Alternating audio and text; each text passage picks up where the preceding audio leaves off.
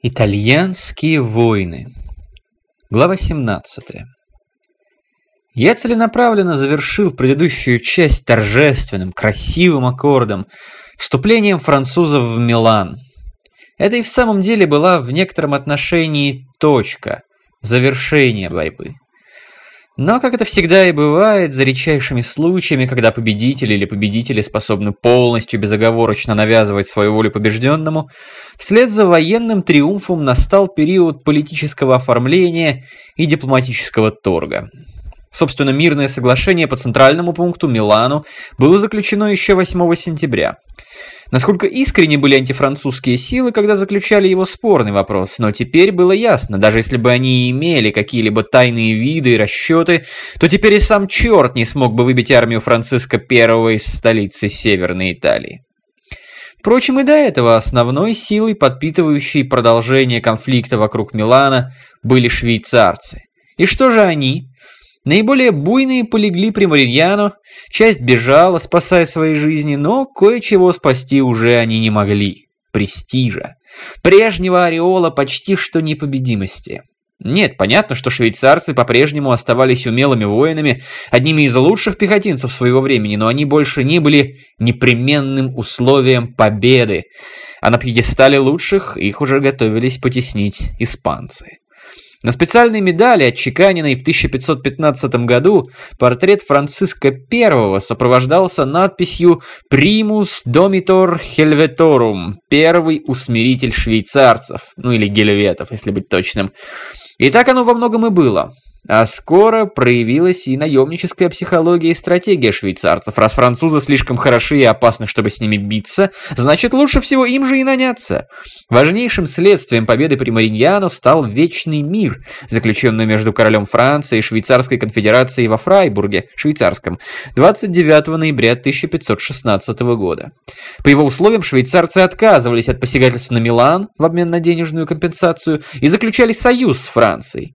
Король получал право вербовать наемников в немецких кантонах Швейцарии. Фактически французы стали привилегированными клиентами Федерации. В будущем швейцарские отряды станут неизменными участниками военных кампаний Франциска I и Генриха II, а затем элитными частями французской армии. Окончится все, как известно, швейцарскими гвардейцами, отчаянно и безнадежно защищавшими прогнившую устаревшую монархию от стучащего штыками в доверие республиканского будущего уже в годы Великой Французской революции. Полк чуть не в полном составе поляжет во время штурма Тюильри. А на самом деле концом не станет даже и это. Другая важнейшая фигура, важнейшая сторона – это папа. Лев X и так склонялся к тому, что папству нужна передышка от войн и неумеренных амбиций его предшественников. Видимо, не без оснований считал, что погоня за светскими итальянскими химерами начала сказываться на том, что дает папе истинную власть и является главной его сущностью на католической церкви. Теперь ход военных событий заставил его форсировать дело. Область переговоров между папой и королем Франциском главным образом, впрочем, лежала даже не в территориальной, а именно что в церковно-правовой сфере, став основой для очень важных соглашений, известных как Болонский конкордат. 11-15 декабря 1515 года папа и король встретились в Болонье, на территории папы. По всей видимости, уже тогда были согласованы основные положения, а 18 августа следующего, 1516 года, был подписан сам конкордат. Конкордия в переводе с латыни означает «согласие» или, если угодно, «соглашение». Такова и была сущность этого документа. Взаимоотношения между папой и французской монархией – тема сложная и многогранная. Одно только авиньонское пленение пап чего стоит. В 1438 году был издан документ, известный как «прагматическая санкция». Создавался он в атмосфере наиболее горячей фазы Столетней войны, когда положение Франции вроде бы начало выправляться, но все еще было довольно зыбко. В этот момент по ряду признаков французы сочли, что папство с неодобрением смотрит на начавшуюся тяжело, но явно обозначившуюся дорогу Франции назад к величию, в свою очередь, вероятно, пометуя об Авиньоне. А может, это просто было предложение начать торг? Французы в деньгах тогда очень нуждались, бургундский дом был явно богаче, чем король. Так или иначе, прагматическая санкция провозглашала приоритет власти церковных соборов над папской, в том числе и церковного собора французских прелатов в области дел французской или галликанской церкви, сильно увеличивала права короля, который мог рекомендовать к назначению епископов и аббатов, а неформально и вовсе достаточно явно становился на позицию главы церкви. Папы страшно возмутились, но так как сами находились тогда в состоянии тяжелого кризиса, мало чем смогли реально ответить в силовом плане. Однако санкции не признавали никогда. В силу этого в французской церкви образовалась довольно странная ситуация, когда она в чем-то жила по новым принципам, а в чем-то по-прежнему. Соглашение 1516 года в Болонье ставило точку и здесь. И такую, какую прежде не знал христианский мир, явно выгодную французскому королю. Согласно конкордату, за папой сохранялось право быть верховной инстанцией церковного суда, а французскому королю, в свою очередь, предоставлялось право назначения на высшие церковные должности. Таким образом, на территории Франции было юридически закреплено подчиненное положение церкви по отношению к государственной королевской власти. Церковные доходы и бенефиции, которыми располагал теперь французский король, сделались средством вознаграждения дворянства и явились одним из важнейших рычагов для установления знаменитого французского абсолютизма. Конкордат при этом закрепил за церковью ее земли, тем самым сохранив и у нее определенный экономический базис. Впервые в христианском мире в рамках единой и живущим по старым правилам церкви появилась как бы еще одна, галликанская, французская церковь, которая сумела остаться католической по сути, являясь уже национальной. Очень похожую вещь, сохранив католическую догматику, обрядность и структуру, но пересмотрев вопросы о власти, сделает в Англии Генрих VIII. Но в том же виде там это не получится, откол от католичества станет неизбежным. К слову, конкордат стоит припомнить тогда, когда мы будем говорить о влиянии итальянских войн на Европу и мир. В августе 1516 официальный мир с подписями и печатями заключили и испанцы. Интересно здесь лишь одно, заключал его уже Карл V, человек, который еще сыграет с Франциском I исполинскую шахматную партию на европейской доске. Сыграет и выиграет. Помимо них был еще только старик Максимилиан, которому и жить-то осталось не так много. Побед у него не было, а что еще хуже, в период последней кампании не было даже полноценных попыток. Да и вообще он, кажется, и не надеялся всерьез выиграть у французов, но со старческим упорством продолжал предъявлять претензии к Венеции. Республика Святого Марка из прагматических соображений торговли и финансов желала закончить войну. Совет подсчитал, проще заплатить символические деньги Максимилиану, чем терпеть убытки, продолжая содержать наемников и испытывая нестабильность стабильность в терраферме. В итоге Максимилиан в Брюсселе в декабре 1516 отдал Венеции в обмен на оплату в рассрочку все те земли, которые некогда были ему обещаны в Камбре. Финал эпического полотна оказался с оттенком комедии. Он до последнего колебался по поводу Верона, утверждая, что честь империи не позволяет ему отдать ее венецианцам. В итоге сошлись на следующем. Не позволяет отдать напрямую?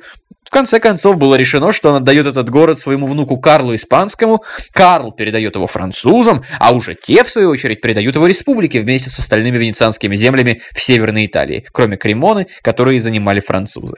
И вот это уже был конец. Война Камбрейской лиги окончилась. И окончились мои заметки по итальянским войнам. Как? Почему? Возможно, иной читатель, ой, какими милыми иллюзиями я себя тешу, задаст такие вопросы. Ведь любой справочник покажет страждущему, что итальянские войны длились еще много времени, а окончились в 1559 году. Если считать, что я описал период с 1494 года, то неохваченной осталось больше половины. Позор джунглям! И вот здесь включается историк-магистр, получивший университетское образование. Он говорит, чуть нудно, ну да бог с ним, уж как научили, что всякое хронологическое разграничение в истории, вопросы начала и конца эпох, периодов, эр, есть условность, принятая среди определенного числа специалистов. О чем говорить, если даже дата начала Второй мировой вызывает немалые вопросы, например, в Китае, и вопросы эти справедливы. Есть мнение, что и по значению, и по масштабу бои за Шанхай и Нанкин едва ли уступают сопротивлению поляков осенью 39-го. Ну да это другой разговор. Чем дальше же мы уходим в древность, тем больше этот элемент договора профи. Ни Родриго Борджа, ни Людовик XII, ни Франциск не именовали свои военные походы и планы итальянскими воинами, тем паче не предписывали им очередности и порядка.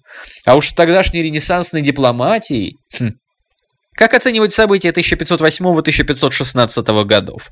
Одни говорят, что это единая война, другие, что целая серия.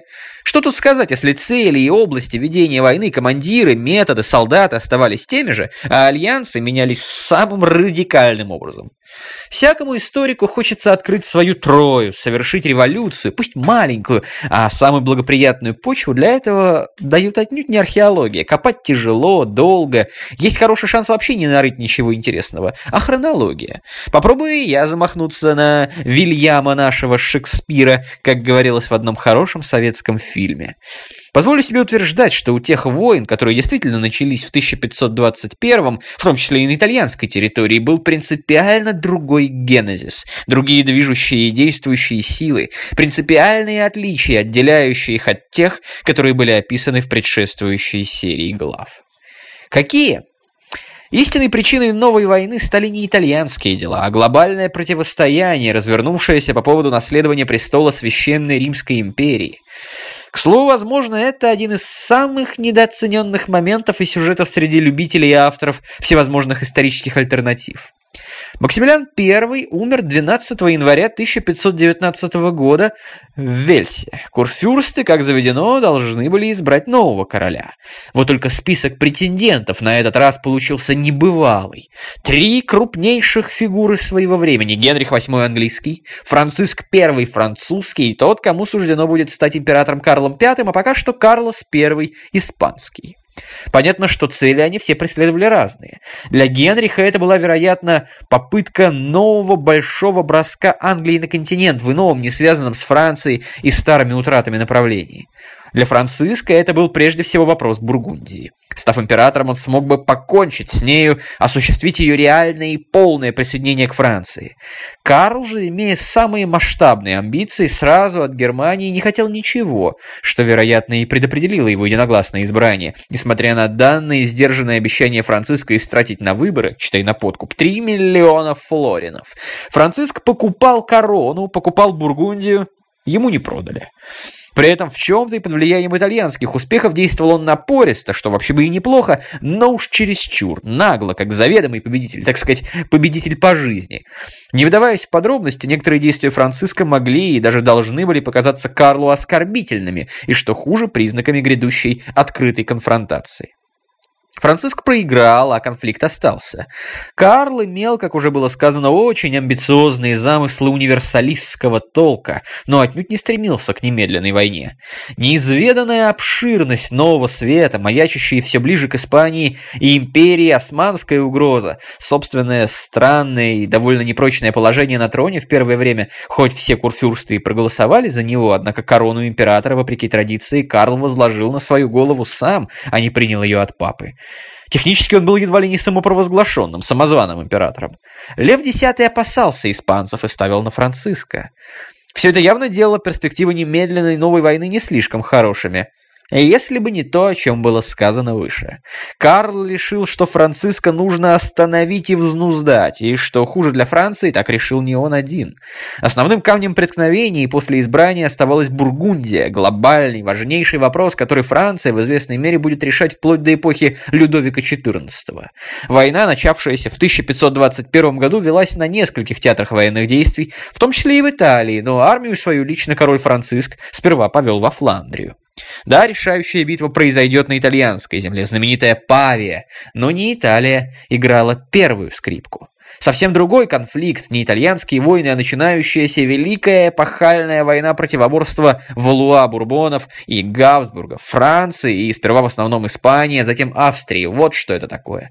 Столкновение титанов, которое началось именно в этот момент, а когда закончилось, вопрос до нельзя сложный.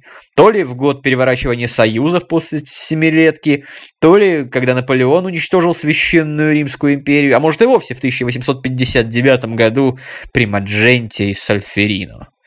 Впрочем, и вот это уже очень важно. Итальянские войны 1494-1516 подготовили для великого противоборства почву.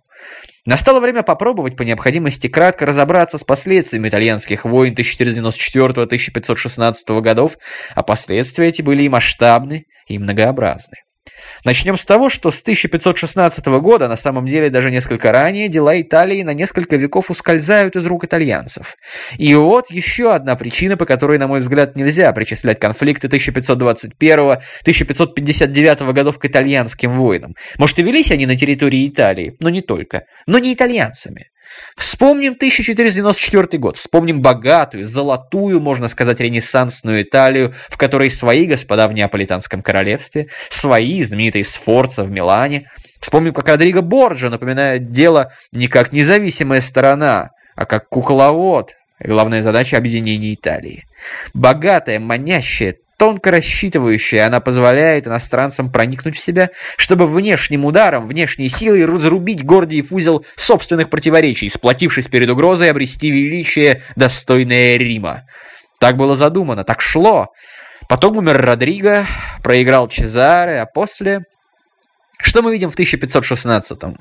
Неаполитанское королевство полностью под Испанией, Милан и Генуя под Францией.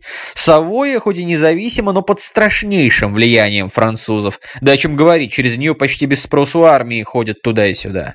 Папская область увеличилась, но теперь она стала самым неитальянским государством в Италии, главным препятствием дела объединения. Родриго, тем паче Чезаре, было не то чтобы плевать на церковь, но она не главная. Она орудие, инструмент в руках государя, который от нее получает деньги, авторитет, дополнительные возможности для светских своих начинаний.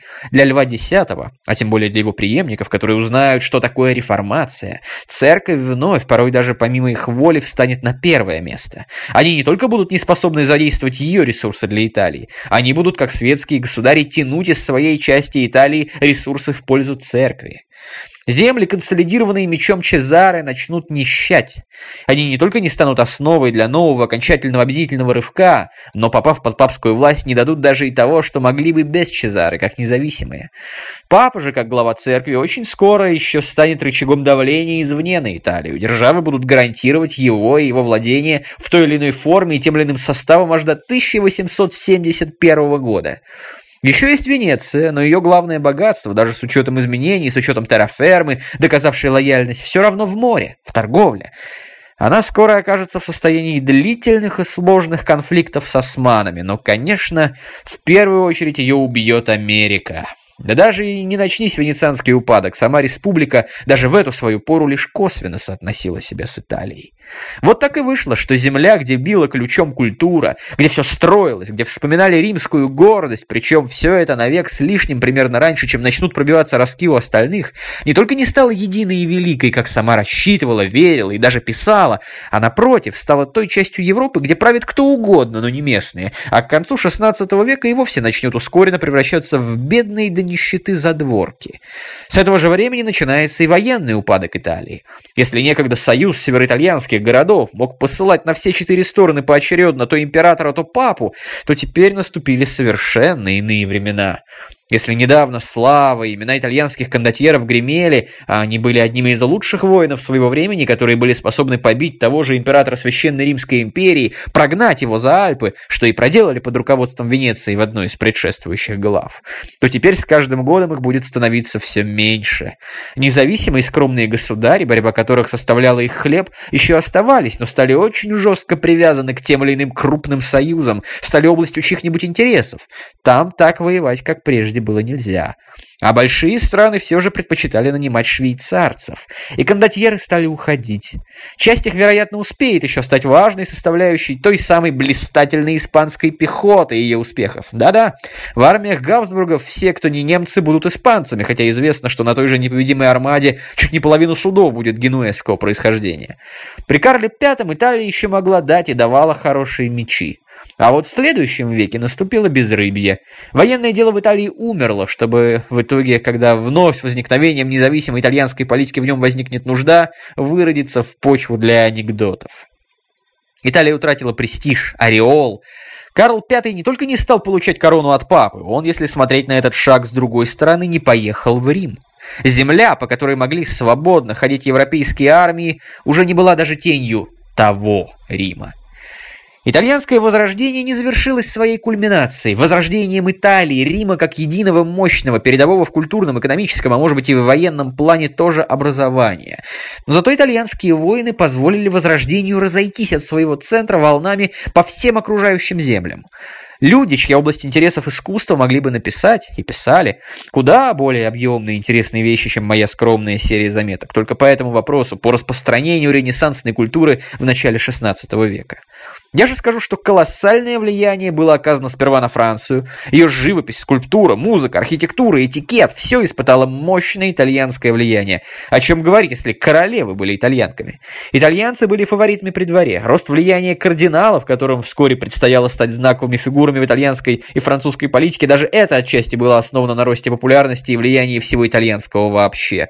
Свою порцию получила, конечно же, и Испания. Ну а созданием империи Карла V Германия, Фландрия, будущая Голландия, а далее, как говорится, везде, в Скандинавию, Венгрию, Польшу.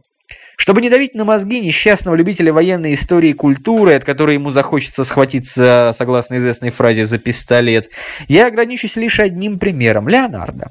Да Винчи присутствовал на свидании короля Франциска I с Львом X в Болонье 19 декабря 1515 года, упоминавшемся выше. В 1513-1516 годах Леонардо жил в Бельведере и работал над картиной «Иоанн Креститель». Франциск поручил мастеру сконструировать механического льва, способного ходить, из груди которого появился бы букет лилий. Возможно, этот лев приветствовал короля в Лионе или использовался во время переговоров с папой. В 1516 году Леонардо принял приглашение французского короля и поселился в его замке Клолюссе. Там Франциск I провел свое детство, неподалеку от королевского замка Амбуаз. В официальном звании первого королевского художника, инженера и архитектора Леонардо получал годовую ренту в тысячу ЭКЮ. Никогда до этого в Италии Леонардо не имел звания инженера. И Леонардо был далеко не первым итальянским мастером, милостью французского короля, получившим свободу грезить, мыслить и творить. До него подобную честь разделяли Андрео Соларио и Фра Джованни Джаконда.